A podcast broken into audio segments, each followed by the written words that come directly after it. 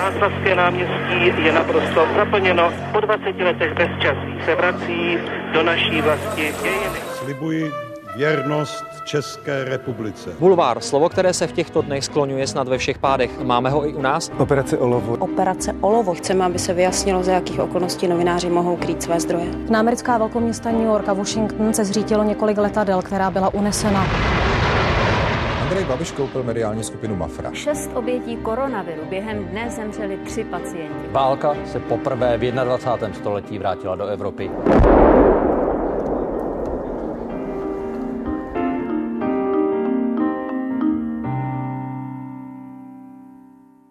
Zákulisí poslanecké sněmovny nebo vlády, ale taky politické přešlapy a kauzy. Za pár týdnů, respektive přesně za dva měsíce, to budou přesně čtyři roky, co o tomhle všem každý týden debatuje s Václavem Dolejším v podcastovém studiu Seznam zpráv.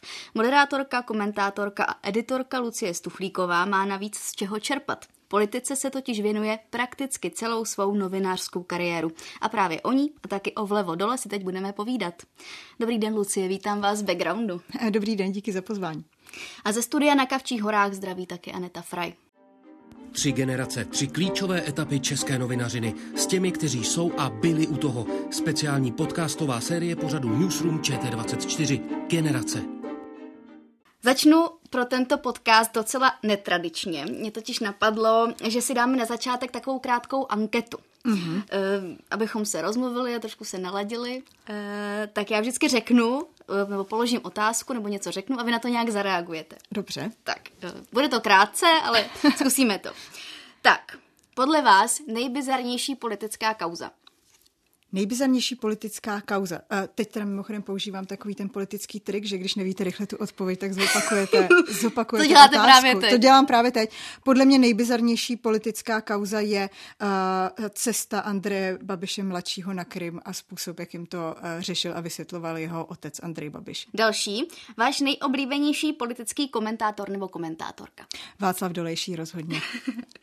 Nejhorší novinářské téma během okurkové sezóny? Uh, jednací řád sněmovny. A na závěr uh, otázka. Který z moderátorů podcastu Vlevo dole je vtipnější? Uh, samozřejmě já. A proč? Tak protože ženy obecně jsou mnohem vtipnější než muži. Souhlasím, souhlasím. u podcastu Vlevo dole ještě zůstaneme chvilku, respektive u jeho zákulisí, protože to si myslím, že to naše posluchače bude zajímat, protože je oblíbený. Vy jste vlastně letos vyhráli cenu post podcast roku ve, v kategorii spravodajství a publicistika. Jak moc vás to takzvaně nakoplo?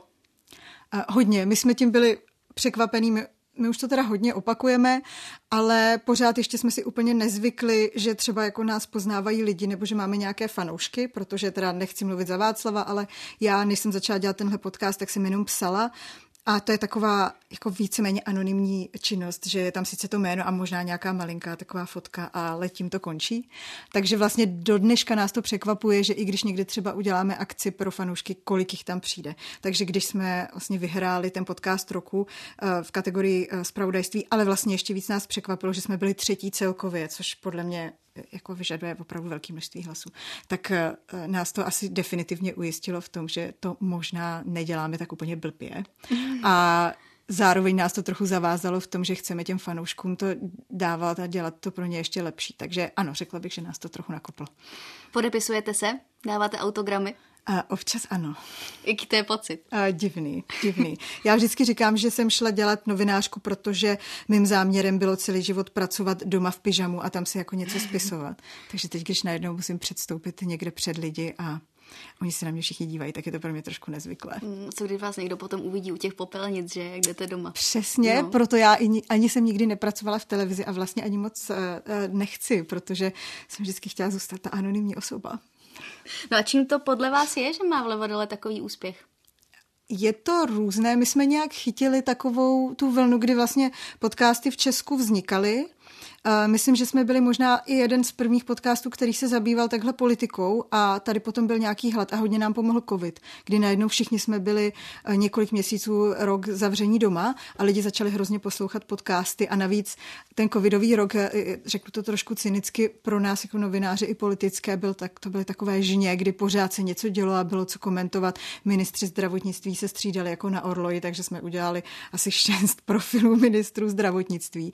A eh, to jakoby nám vybudovalo nějakou základnu a ono se to pak nasčítalo, pak byly ty hodně sledované sněmovní volby, kdy jsme nabrali hodně fanoušků a úplně jako poslední takový velký skok byly ty prezidentské volby, kdy vlastně se o tu politiku, bych řekla, začali zajímat i lidé, kteří normálně uh, jim to nepřijde tak zajímavé, ale ten prezident je přece jenom něco, co je tak do toho vtáhlo a spousta i těchto těch lidí uh, nám potom zůstala i potom. Mm-hmm. Já bych možná ještě zůstala u toho vzniku. Vy jste to nakousla, tak eh, jak se dala dohromady dvojice Lucie a Václav? My vlastně s Václavem spolupracujeme delší dobu. Už jsme se potkali v hospodářských novinách a tam se ukázala jedna taková zvláštní věc myslím, že novináři vždycky jsou taková jako velká ega a třeba nedobře spolu, eh, spolupracují v tom smyslu, že by třeba psali články. Většinou je to tak, že když jsou dva autoři textu, tak jeden eh, je takový hlavní autor, který to píše a ten druhý takzvaně přikuluje ty citace a informace. A my jsme s Václavem zjistili, že my si prostě sedneme vedle sebe a doplňujeme si věty a ten článek píšeme jako společně, což eh, je taková zvláštní chemie, který si potom v seznamu později všimla i Hanka Němečková, bývalá šéfka podcastu u nás říkala, já když vás poslouchám toho kávovaru, jak vy se o tom bavíte, tak pojďte prostě něco takového natáčet jako podcast. A takhle to vzniklo. Mm-hmm. V čem se teda, kdybyste to mohla trošku konkrétněji popsat, v čem se podle vás doplňujete? Uh, tak za prvý máme každý trošku jiné zdroje, uh, za druhý jsme i malinko každý jinak politicky orientovaný, já jsem možná víc liberální, Václav trošku víc konzerva, ale tady chci říct, že Václav je velký feminista a není to zdaleka taková konzerva, jak to potom může třeba z těch vyhrocených pozic někdy v tom podcastu vypadat. A každý pracujeme trošku, i řekla bych, jiným způsobem a i, i si myslím, že tam třeba hraje roli, že jsme muž a žena, ne snad tom, že bych ve způsobu té práce, ale že ono to tak jako dobře zní, když se, myslím, doplňuje ten muž a žena. A když se podíváte na ty české podcasty, třeba, který dělají podobné věci jako my, tak to je teda hodně pánský klub. Tak třeba i to posluchače nějak baví. Mm-hmm. Máte mezi sebou nějaké ty takzvané třecí plochy? Něco prostě, na čem se nikdy neschodnete? Myslím si, že vlastně ne. My jsme teďka v, uh, v létě, protože v létě že je ta okurková sezóna, i když ona teda v politice nikdy vlastně úplně není, tak jsme si vymysleli takový speciál, který se jmenoval Horké hlavy, abychom tedy měli čím naplnit ten podcast. A ten měl spočívat v tom, že si vždycky vybereme nějaké téma, já nevím, nejhorší premiér, eh, nejlepší zákon, nejšpinavější kampaň a pohádáme se, každý si vybereme jedno a lidi pak budou hlasovat, kdo z nás měl pravdu. Akorát, že se bohužel vždycky v průběhu toho natáčení ukázalo, že se nejsme schopni pohádat vůbec o ničem. A že jsme naopak vždycky říkali, ještě tomu druhému jsme přikulovali ty argumenty, jako ještě Vašku, tohle si řekl, tohle, tohle si neřekl, tohle bylo dobrý. A vlastně jsme podporovali toho druhého. Tu soutěž jsem teda bohužel prohrála nakonec já. Když ještě bych trošku, eh, když bychom se chtěli trošku pošťourat ještě vlastně v tom zákulisí jako takovém vašeho podcastu, tak jak byste popsala tu vaši eh, přípravu, jak dlouho ta témata třeba rozvíráte před natáčením u toho kávovaru? No, ono to má takový hodně velký vývoj. My vlastně, když jsme s tím začali, tak jsme úplně nevěděli ani pořádně, co je podcast, jak by se to mělo dělat a mělo to takový vývoj, že nejdřív jsme si zkoušeli hodně ty scénáře psát dopředu, to nám moc úplně nefungovalo, protože to bylo takové hodně naučené. Pak jsme si zase říkali, že aspoň jsme si tam dávali nějaké body. Ani to nám tak úplně dobře nefungovalo. A nakonec jsme skončili u toho, že si v neděli nějak tak určíme to téma a každý se připravujeme úplně zvlášť, obvoláváme si svoje zdroje a vlastně si neříkáme, co kdo z nás k tomu má vůbec si ani uh, nedíváme mm. do těch mhm. poznámek a pak prostě to rozjedeme vlastně mm. úplně freestyle při tom natáčení. Takže vlastně nemáte vůbec, dejme tomu, ani nějaký bodový scénář? Ne. Je to úplně, čistě improvizace. Úplně, úplně jsme to fakt opustili. Ona to není improvizace, protože každý z nás se na to hodně připravuje. Mm. Maximálně si třeba řekněme, aby jsme úplně nevolali stejným lidem třeba, mm. ale to je vrchol všeho, jinak prostě uh, on, jsme zjistili, že když třeba eh, jeden z nás zjistí nějaký zajímavý detail, o kterém se dřív nevědělo, mm-hmm. tak ono líp funguje, když si ho řekneme až jakoby při tom natáčení, mm-hmm. že ten druhý jako třeba nefalšovaně překvapený nebo na to má nějakou reakci nepřipravenou a funguje to zkrátka. Tomu rozumím, taky když jdu natáčet na plac, tak se s respondenty nikdy nechci bavit dopředu o otázkách, protože se to takzvaně vystřílí. Jo, to je pravda, vždycky, vždycky takhle před natáčením někdy se neudržím a začneme si to vypravovat a náš happiness manažer vždycky říká, mlčte, mlčte, neříkejte si to, ať se nevykecáte, on říká takzvaně. Mm-hmm.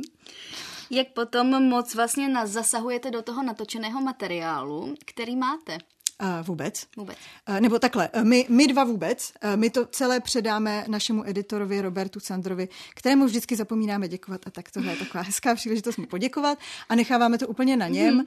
On teda samozřejmě do toho nějak zasahuje, my oba s Václavem trpíme na taková vycpávková slova, takže tam si asi trošku užije, ale doby, kdy se v tom muselo fakt hodně střihat nebo i třeba přetáčet, vystřihovat, ty už myslím minuli, už jsme se to přece jenom aspoň trošku po těch téměř čtyřech letech letech naučili dělat. Co nám pořád nejde, jsou úvody a závěry. Tam se střihá pořád hodně.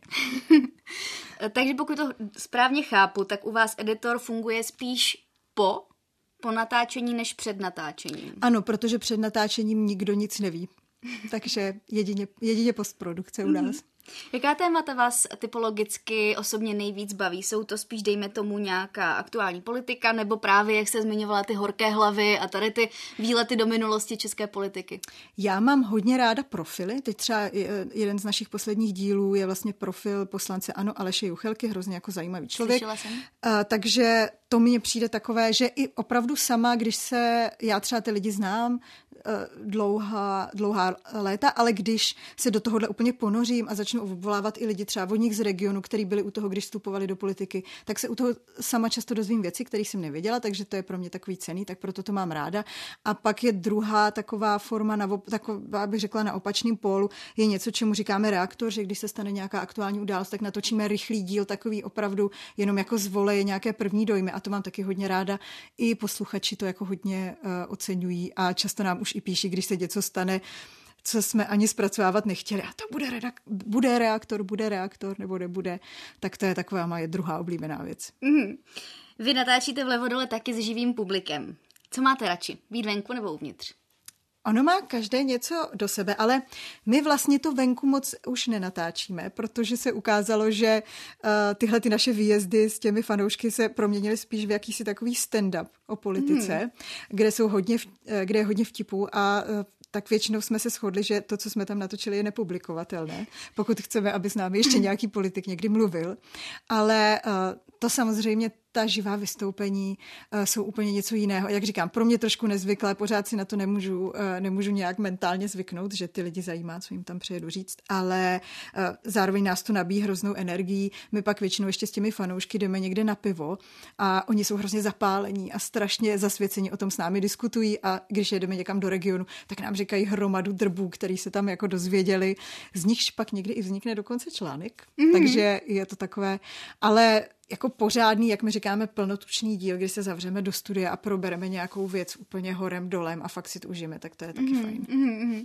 Takže vám to pomáhá vlastně i ty výjezdy, takhle, jak se říkala, že mluvíte s těmi fanoušky? Uh, jo, jasně, teď jsme byli zrovna v Plzni a teda neprozradím ještě, čeho se to bude týkat, ale pojedeme brzo do Plzně na reportáž, na kterou nás inspirovali právě tam fanoušci. Mm-hmm. Nechcete ani naťuknout. Uh, No, tak týká se to tam prostě místní politické mm-hmm. reprezentace. A takhle právě, když jedete, dejme tomu do Plzně nebo do Brna, tak uh, zaj, zajímá tam lidi právě i víc třeba ta regionální politika? My se do toho vlastně moc nepouštíme, protože uh, jako ono to, zjistili jsme, že to trošku působí, že chytráci z Prahy jim přijeli povykládat, jak to funguje u nich. A z logiky věci vlastně ta naše znalost tam třeba nějakých místních kaus je taková vždycky povrchní. A ti lidi tam fakt o tom často vědí víc než my. Takže od toho jsme trošku upustili, maximálně třeba v té části otázkové se na to někdy zeptá, ale my fakt většinou musíme přiznat, že tomu zase tak nerozumíme. Mm-hmm. Vy jste zmiňovala, že těch fanoušků vám vlastně přibývá i teda na těch živých akcích, tak míváte trému? Hroznou, hroznou. A vždycky je to tak, že už si uh, řekneme, že už jsme si na to nějak jako zvykli a že už to není tak hrozný, ale pak teď jsme třeba měli zahájení sezóny na Čapadle v Praze a tam zase přišlo tolik lidí, že jsme prostě byli zase tam, kde jsme byli předtím. Zase jsme se úplně rozklepali a byli jsme nervózní. Myslím, že se toho ani nikdy nezbavíme. Ale rychle to opadne. A záleží, většinou bývá kritických těch prvních deset minut, ale nějak, nějak se s, to, s tím vždycky popasujeme. Mm-hmm, mm-hmm. Já předpokládám, bavíme se tady tady o, o tom publiku, předpokládám, že na těch živých uh, výjezdech nebo tady na těch vašich vystoupeních, že ta uh, odezva je asi víceméně spíš pozitivní od těch fanoušků, ale zároveň bych typla, že asi ne vždycky uh, jsou reakce čtenářů a posluchačů, diváků pozitivní. Vy jste třeba minulý měsíc na síť X napsala, co vám přišlo do zpráv. Já to přečtu celý, ale pak to asi budeme muset vypípat. Napsala jste, včera mi jeden čtenář napsal, že jsem čupka, co akorát roztahuje borcům nohy, aby nemusela, nemusela makat. Dost na něj cestou do práce, myslím. Tak v jakém kontextu vám přišla zrovna tahle zpráva? No, Přiznám se, že si nejsem už úplně jistá, protože mě tyhle věcí chodí fakt hodně, ale myslím, že se to netýkalo podcastu, ale asi nějakého textu, možná nějakého komentáře, protože eh, já částečně píšu i komentáře a většinou se týkají nějakých jako dost i feministických témat, což ty čtenáře eh, hodně dráždí. Uh, no, osobně mám jenom pozitivní zkušenost, to se mi jako nestalo, že by osobně někdo mi jako do očí mi přišel říct tady podobně tyhle ty věci, ale do mailu toho chodí hodně, speciálně když třeba píšeme něco o současné vládní koalici a čtenáři se domnívají, že to nebylo jako dostatečně kritické, nebo naopak, když píšeme něco o hnutí ano, a, a to naopak podle nich bylo příliš kritické. Z té druhé části spektra mi tolik nenadávají, i když i tam jako se objeví někdy maily, že mm-hmm. Jsem Babišova čupka podplacená, abych škodila pěti koalici a tak, jakoby. Mm-hmm. Tohle je typ zprávy, právě tady ty výhrušky novinářkám, to je tématika, kterou se zabývá teď i spolek ženy v médiích. Nedávno právě třeba rozesílali dotazní, kde jednou z mnoha otázek bylo i to, jak třeba často takové zprávy chodí. Vy jste říkala, že vám jich chodí hodně. Eh, jak často, abychom si to uměli představit? Je to hrozně nárazový, když vyjde nějaký komentář, který opravdu dráždí, tak mi jich prostě přijde třeba 50 na jednou mm-hmm. a pak mám zase mm-hmm. 14 dní klid, nebo sem tam něco, nebo sem tam něco přijde. Pak mám takové svoje zatvrzelé mm. fanoušky, kteří mi takovouhle zprávu napíšou téměř na všechno, mm. co mi vyjde, takže je to takové proměnlivé. Mm-hmm. Máte třeba srovnání, jak často se takovými podobnými narážkami nebo výhruškami potkává třeba Václav Dolejší nebo vaši muští kolegové v redakci? Já myslím, že jim to chodí skoro stejně mm-hmm. často, akorát uh, u nich to má trošku jinou podobu. Těm mužským kolegům většinou píšou, že jsou jako blbci nebo zaplacený, taky, taky jsou ti pisatelé vulgární. U těch žen, jako by mých kolegyň, pozorujem, že hodně je to takový osobní ve smyslu, seš hnusná, uh, nikdo by si o tebe ani kolo neopřel. Pak je ještě jeden takový level, kdy hodně útočí třeba jako na rodinu, bezdětným kolegyním píšou, eh, krávu nemáš ani děti, hmm. dětným se i jako v takových vyhrocených případech počkáme si někde na tvoje dítě, jo, i to se, i to se stalo, to pak teda už se, takovýchhle věci už se pak třeba i hlásí policii. Takže myslím, že těm mužům to chodí dost podobně, jenom to není takhle jako vyloženě osobní nebo oplzlý. No. Mm-hmm, mm, takže typově vlastně jiné, uh, jiné Jo, typy ještě zpráv. hodně jako znásilněním se tam vyhrožuje, to, mm-hmm. to nějak jakoby je taková oblíbená, mm-hmm. taková oblíbená, oblíbený motiv těchto mailů. Mm-hmm. Měla jste někdy strach? Došlo to až do takové situace? Jednou, jednou. Byl takový jako urputný nějaký dopisovatel, který mě a kolegyni právě už psal i takovéhle věci. Vím, kde bydlíš a počíhám, vím, že máš děti. A tam už se to řešilo i s policií. Teda. A to jedno, to bylo takový hodně nepříjemný. Ale mm-hmm. ještě, to, ještě to není nějak dořešený. Jinak já to jako se snažím pouštět jedním uchem tam druhým ven. A říkám jako osobně, Osobně jsem se s tím nikdy nesetkala a myslím si, že spousta těchto těch lidí naživo by si tohle nikdy nedovolila. Jo? Snažím se to brát jako takový poštěkávání po internetech, ale samozřejmě jako nikdy nevíte. No. Takže se snažíte, aby to nemělo nějaký dopad třeba na vaši práci nebo psychiku? No, to, to se snažím. Já to většinou ani moc nečtu. Jo? Že mm-hmm. Už když vidím, jak ta zpráva začíná, tak to jenom říkám, že jednou asi tak za čtvrt roku bývám takový záchvat, jako kdy, kdy naopak jim odpovídám Mm-hmm. Jo, a velice jako mm-hmm. přeslušně jim píšu, dobrý den, děkuji za reakci, uh, teď jako něco jim tam napíšu, pokud aspoň na něco v tom mailu se dá reagovat. A oni dost často mi vlastně odpovědí zpátky a nakonec vedeme nějakou konverzaci, mm-hmm. která není tak hrozná a pak je druhý typ, který už na to nikdy samozřejmě neodpoví, protože mm-hmm. se vyděsí, že teda ta jako novinářka nakonec odpověděla. Mm-hmm. My jsme v redakci ještě vedli debatu, jestli třeba eh, právě typově tu zprávu, kterou jsem četla, co jste sdílela na, na síti X, tak jestli třeba to tam jako, když to řeknu, jednoduše nevylepit prostě i s tím jménem a, a s tím au, a, autorem tady toho vlastně výroku, jestli to jako je etický, není, jestli to zveřejňovat, nezveřejňovat?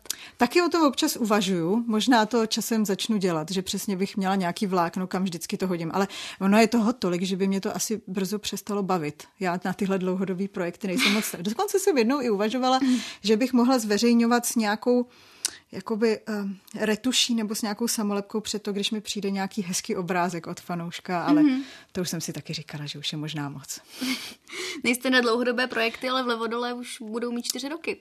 To je, pra- čtyři roky. to je pravda, to je pravda. Je to, uh, to je můj takový dlouhodobý, dlouhodobý projekt a takový hodně srdeční projekt. Řekla bych, že to mi momentálně v mojí práci dělá fakt největší radost mm-hmm. a na cokoliv tam vymyslíme se hrozně těším. Mm-hmm. Tak uh, ještě jedna strana jsou teda čtenáři a posluchači, ale druhá strana tak jsou i ti, kterých se ty texty nebo podcasty týkají, politici. Jak oni reagují třeba na kritiku, která zazní Buď v levodole nebo v textu.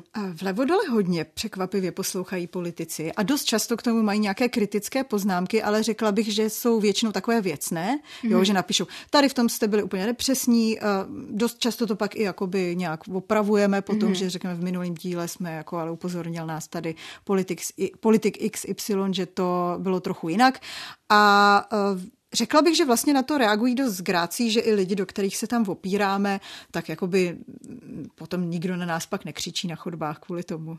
Mm-hmm, mm-hmm.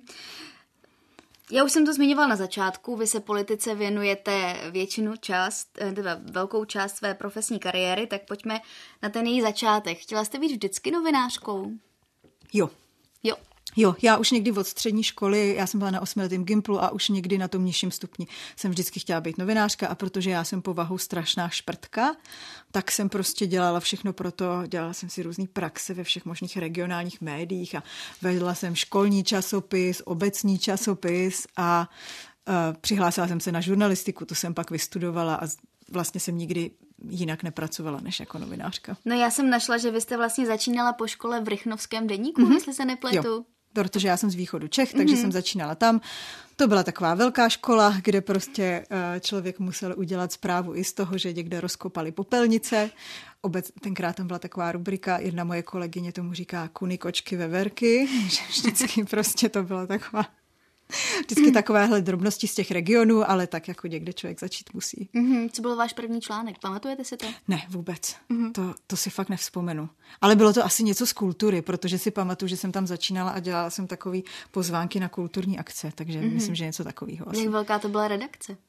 malinká, tam bylo asi šest lidí. Což ale vlastně při dnešním pohledu si myslím, že bylo ještě docela dost na vlastně okresní redakci, že dneska už takhle mm-hmm. velký redakce asi nejsou. No. Šest lidí to je docela mm. dost na, na Rychnovský deník, malý regionální. To ještě...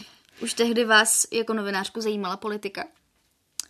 Uh, trošku jsem potom pošilhávala, ale musím říct, že mi to tenkrát přišlo jako něco nedosažitelného, kam se člověk vlastně nemůže někde takhle přesně jako z rychnovského deníku. A já jsem z malé vesnice, kam se jako může nějak probojovat. Ale ono se pak ukázalo, že politiku nikdo dělat nechce a že je tam furt volno, takže dobrý. tak jak jste se pak dostala teda do té velké Prahy, z té malé vesnice? No já jsem, studovala jsem nejdřív v Brně, to jsem ještě pořád dělala různý praxe takhle v těch regionálních denicích. Potom na magistra jsem přešla do Prahy a tam jsem prostě přes nějakého známého jsem zkusila jít do deníku tehdy aktuálně CZ. Eh, tam mě přijali na stáž a protože zrovna neměli nikoho, kdo by psal Prahu, pražský magistrát, tak jako by se mě zeptali, jestli by mě to nezajímalo. Já jsem řekla, že jo a to vlastně do dneška říkám, že psát o pražském magistrátu, pražské politice byla největší škola, protože eh, jako kam se na to hrabe sněmovna a ta celostátní politika, to byly jako intriky, tendry, zakázky, taková jakoby v uvozovkách špína, jako fakt dobrá mm-hmm. škola. A no a protože se mnou byli spokojení, jak funguju, tak když se vlastně uvolnilo tam nějaký místo a potřebovali někoho na politiku, tak mě jednoho dne vyslali do sněmovny. Mm-hmm. A tam jste zůstala vlastně až do teď. Tam jsem zůstala a doufám, že to už je můj plán tam nějak do důchodu. Takže... ne, chodit po chodbách sněmovny Přesně. a dávat si chlebíčky. Dávat si chlebíčky, ano. Eh, v, vy vlastně teďka už ale pracujete nějakou dobu na seznam zprávách, eh, děláte tam editorku, podcast vlevo dole, zároveň píšete komentáře, ale taky máte malého syna. Tak jak se daří vlastně výchova dítěte, dítěte skloubit s takovou práci v médiích? Blbě, blbě, blbě, protože konkrétně jako spravodajství politický je hodně časově náročný, eh, taky je dost nepředvídatelný, že prostě někdy to vypadá, že vláda skončí ve tři, ale ona skončí v deset večer, takže ob, dost obtížně to plánujete. A nebo prostě někomu voláte, on se vám nevozývá, volá vám zpátky, když už jste zrovna na dětském hřišti. Takže uh, není to úplně jednoduchý, taky proto bych řekla, že těch novinářek, který píšou o politice, nevydrží do nějakého vyššího profesního věku tolik, že spousta těch žen to jakoby vzdá a jako nedivím se jim, ono někdy je to opravdu náročný. Já jsem měla to štěstí, že když jsem odcházela na mateřskou, tak už jsem vlastně měla nějakou zásobárnu kontaktu a už jsem měla nějaký postavení, že když jsem se do té redakce vracela, tak už jsem lidově řečeno nemusela fakt šlapat ten chodník úplně opravdu na ten plný úvazek to obíhat a mohla jsem si právě dělat i nějaký takovýhle projekty, jako je vlevo dole, které přece jenom se nějak časově trošku naplánovat líp dá. No. Mm-hmm. My jsme vlastně v minulém díle Newsroomu tady to téma taky otevírali. E, svoje zkušenosti nám popisovala redaktorka rozhlasu Jana Magdoňová, která se vlastně vrátila už po třech měsících snad zpátky do práce, tak jak jste to měla vy, jak dlouho jste vydržela nepracovat? Já jsem nepracovala asi rok, protože syn měl jako náročný příchod na svět, takže to bylo takový komplikovanější a i pak jsem dělala jenom na nějaký částečný úvazek. V té době jsem právě začala i editovat, protože přece jenom ta editační práce může být na nějaký směny a je to takový, uh, je to takový jednodušší, ale musím říct, že to nebyla práce, která by mě úplně naplňovala, že když to šlo, tak jsem se jako rychle vrátila k nějaké, uh, k nějaké vlastní tvorbě. Do té a to sněmovny. Vy, do té sněmovny. A jo, to Jana, Jana já ji znám a je to vždycky legrační, jak ona píše o armádě hodně a právě často takhle někde zaparkované to dítě u nějakého generála a ona s ním dělá rozhovor, tak to mi přišlo takové rozhovor. To se vám nestalo? Ne, to... Uh, S no, kočárkem do sněmovny. Stává se mi to zrovna zítra, mám rozhovor s ministrem školství a bude končit v době, kdy já už bych nestíhala uh, vyzvednout syna ze školky. Takže já prostě tam půjdu se synem na ten rozhovor. Na ministerstvu školství to ještě nevědí, ale... A jednou už takhle se mnou absolvoval rozhovor s Ivanem Bartošem, který nevím, proč na něj začal mluvit anglicky, což pětileté dítě trošku vykolejilo, ale tak aspoň má zážitky zkrátka chlapec. No. Třeba z něj taky bude novinář jednou. Myslíte si, že jsou eh, v českých médiích pro matky novinářky dobré pracovní podmínky? Hrozně fakt asi záleží na tom, co děláte. Já si třeba nemůžu stěžovat, vždycky mi vyšli vstříc. Seznam ještě má firemní školku, což si myslím, že je důležitá věc a, a myslím, že jsme v tom výjimka, že většina redakcí to nemá. A upřímně, jako my nemí tu firemní školku, tak nevím, jak bych se vracela do práce. Eh, ale jako problém je, že i když ta firma maximálně v tom výjde vstříc, ta redakce, tak eh, ono prostě ta práce se moc jako na půl plynu dělat nedá. Jo? Že ten, ten rybníček těch zpráv, třeba minimálně v té politice, po kterých jdeme, je fakt malý. Jo? Ono se za tolik těch politických událostí mm-hmm. neodehraje.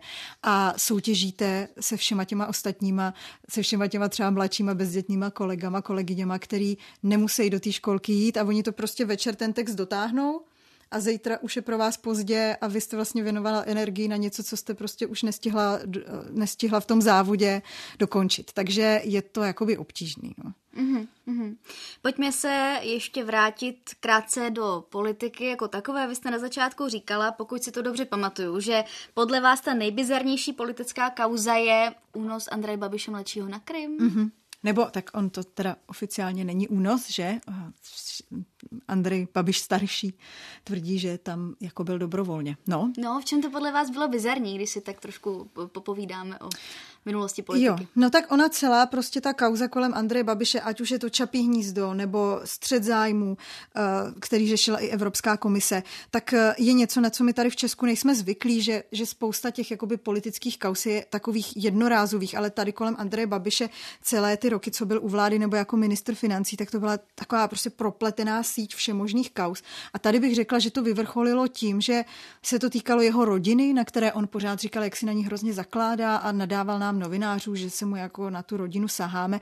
A prostě já nevím, do dneška si myslím, že i kdyby tam ten Andrej Babiš mladší byl dobrovolně a že tedy Andrej Babiš starší o něm veřejně říká, že má nějaké psychické problémy, já si nedovedu představit, že jste miliardář a svého syna s psychickými problémy pošle se zrovna jako na Krym s nějakým takovým jako polopodivným člověkem a tam on si najde takovou nějakou jaký zvláštní přítelkyni ten příběh je v tomhle hrozně bizarní, těžko uvěřitelný a nemyslím si, že má srovnání s ničím jiným, co jsme tady v politice zažili, tak proto je to pro mě takový. Mm-hmm. Vy jste vlastně v médiích, podle toho, co jsem uh, zjistila na internetu, tak jste začínala uh, nějak po roce 2007, jestli se nepletu. A budeme vám muset věřit, protože já to takhle dozadu nedopočítám. Psali to na aktuálně CZ. tak v tom případě, tak v tom případě je to, to, to jsem asi psala já, ten profil, tak, tak snad jsem to napsala dobře. Tak jak byste řekla, že se uh, od té doby vlastně proměnil obecně vztah mezi politiky a novináři? Hodně se to změnilo v jedné věci, že přišly sociální sítě a jeden typ politiků, jako je třeba Andrej Babiš, ale i třeba Tomio Okamura, tak zjistili, že oni ta klasická média vlastně tolik nepotřebují a už vlastně se s nimi nemusí bavit a udělají si to, co potřebují směrem k těm voličům na nějakých svých vlastních kanálech, protože dřív si myslím, že e, i když třeba e, vás ti politici neměli rádi, hodně jste je kritizovali, tak pořád jako chápali, že tam funguje nějaká symbioza s těmi médií a že oni jako taky potřebují být někde vidět. E, takže jako bylo nemyslitelné, aby celá strana, jako v tuhle chvíli SPD, absolutně ignorovala všechny novináře a vůbec nedávala příležitost k nějakým kritickým rozhovorům. Tak to si myslím, že je taková první velká změna. A druhá velká změna je to souvisí vlastně s tím Andrejem Babišem, že eh, tím, jak těch kaus a všeho okolo něj bylo hodně, a to vlastně říká možná i kriticky na nás média, že my jsme byli takový hodně posedlí tím Andrejem Babišem, i když logicky, protože byl prostě u moci, ale že tím se nějak otupila citlivost těch, eh, těch eh, lidí, těch čtenářů, posluchačů, voličů k tomu, že když prostě politik, když se v médiích objeví nějaká kauza, že politik udělal něco špatně, že by taky měla následovat nějaký následek, nějaká, já nevím, rezignace vakcinace nebo něco podobného. Myslím si, že eh, dřív by se za mnohem menší věci odstupovalo třeba, než se odstupuje dneska. A vnímám ten rozdíl, že se to změnilo hodně ta nálada s tím Andrejem Babišem, že spousta těch lidí už si dneska řekne, ale zase nějaká další kauza, to je pořád dokola, všichni jsou stejní. Mm-hmm. Jak velký rozdíl to teď vlastně je, když ve vládě už není Andrej Babiš, ale je tam tady Petr Fiala a jeho, jeho ministři? Tak ten rozdíl je hodně velký v tom, jakým způsobem ta vláda vystupuje, jakým způsobem je ta vláda řízená, protože prostě za Andreje Babiše to řídil Andrej Babiš velice direktivně. Uh, on je pověstný takovým tím svým mikromanažeringem, kdy vlastně chce řídit prostě mm. úplně každou blbost, tak to teďka je jiný. Ale řekla bych, že jakoby z naší novinářské práce se nezměnilo nic moc, že my vlastně děláme úplně to stejné, co jsme dělali uh, s Andrejem Babišem. Možná to máme trošku jednoduché v tom, že jako s námi ta vláda nevede otevřenou válku ve smyslu, že by prostě se s námi vůbec nebaví bavili a odmítali k nám chodit na rozhovory a tak, ale jinak jako by ta naše práce, kdy se snažíme zjistit, co ta vláda chystá, jestli se tam nedějí nějaké nepravosti, jestli to, co dělá, dává smysl, takže to je pořád stejný. Mm-hmm. Mm-hmm. Mně ještě napadá jedna otázka teda, teda k aktuálnímu dění, protože vy jste v jednom z posledních dílů vlevo dole, tak jste s Václavem říkali, nevím, jestli jste to byla vy nebo Václav, takže nebudete komentovat dění kolem Izraele a Gazy, protože tomu nerozumíte. Máte pocit, že to je v Česku častý je vyjadřovat se ke všemu i tomu, čemu nerozumím a děje se to teď? Mm, v médiích si myslím, že zas až tolik ne, nebo aspoň ty velké redakce si myslím, že si to jako pohlídají, jestli tam komentuje, a zvlášť takové citlivé otázky, jako je teď dění Izrael Gaza, jestli to komentuje někdo kompetentní, kdo o tom aspoň něco ví. Spíš jakoby obecně v tom veřejném prostoru ať už od politiků, kteří jakoby sice to hmm. není jejich expertíza a oni se třeba nesoustředí na zahraniční politiku, ale chtějí si na tom nějak přihřát tu svoji polivčičku, anebo od takových jako různých influencerů na Twitteru, prostě každý najednou musí mít názor eh, na jako strašně komplikovanou otázku, na kterou podle mě čím víc oni víte, tím víc si uvědomujete, jak je to komplikovaný, ale čím méně, tak tím samozřejmě máte ten, jakoby, já vím, jak by se, že by se Gaza měla srovnat se zemí a já nevím, co všechno. Jo. Tak eh, do toho jsme se fakt pouštět nechtěli, protože i když jako názor samozřejmě člověk má, tak je to pořád jenom názor a my chceme, i když ten podcast je názorový, komentujeme tam věci, tak pořád chceme, aby byl založený na nějaké odbornosti, aby prostě přinášel nové věci. A to třeba zrovna v tuhle chvíli by fakt nebylo teda. Jasně. Mám na vás vlastně možná už poslední otázku. uh, jaký podcast vy sama jako autorka podcastu posloucháte ráda? Přepište dějiny. Mhm. To je takový můj jako hodně odpočinkový podcast, kde se přesně dozvím nějaké novinky a mám to fakt ráda. Eh, Samozřejmě potom sleduju i různou naši konkurenci, ale to spíš z těchto těch důvodů, než že bych, eh, že bych si to tak užívala. Mhm, mhm. A co bude tématem dalšího vlevo dole?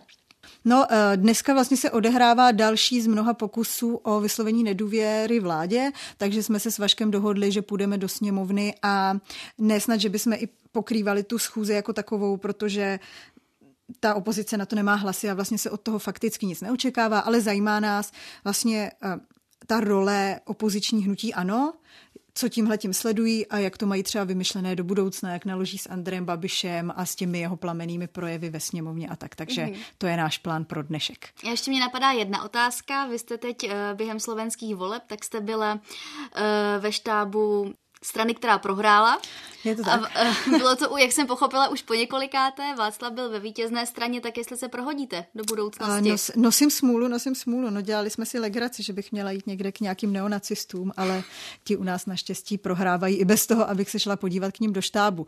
No a už jako by si ze mě i dělají trošku legraci ve sněmovně. Jako doufáme, že nepřijdete k nám na volby, tak eh, možná budu, možná budu muset v redakci něco editovat, abych, abych nikomu nepřinesla eh, jako neoprávněnou smůlu. Tak uvidíme příští volby. Já vám moc děkuji, že jste byla hostkou našeho podcastu. Děkuji za pozvání, bylo to moc fajn. Krásný den.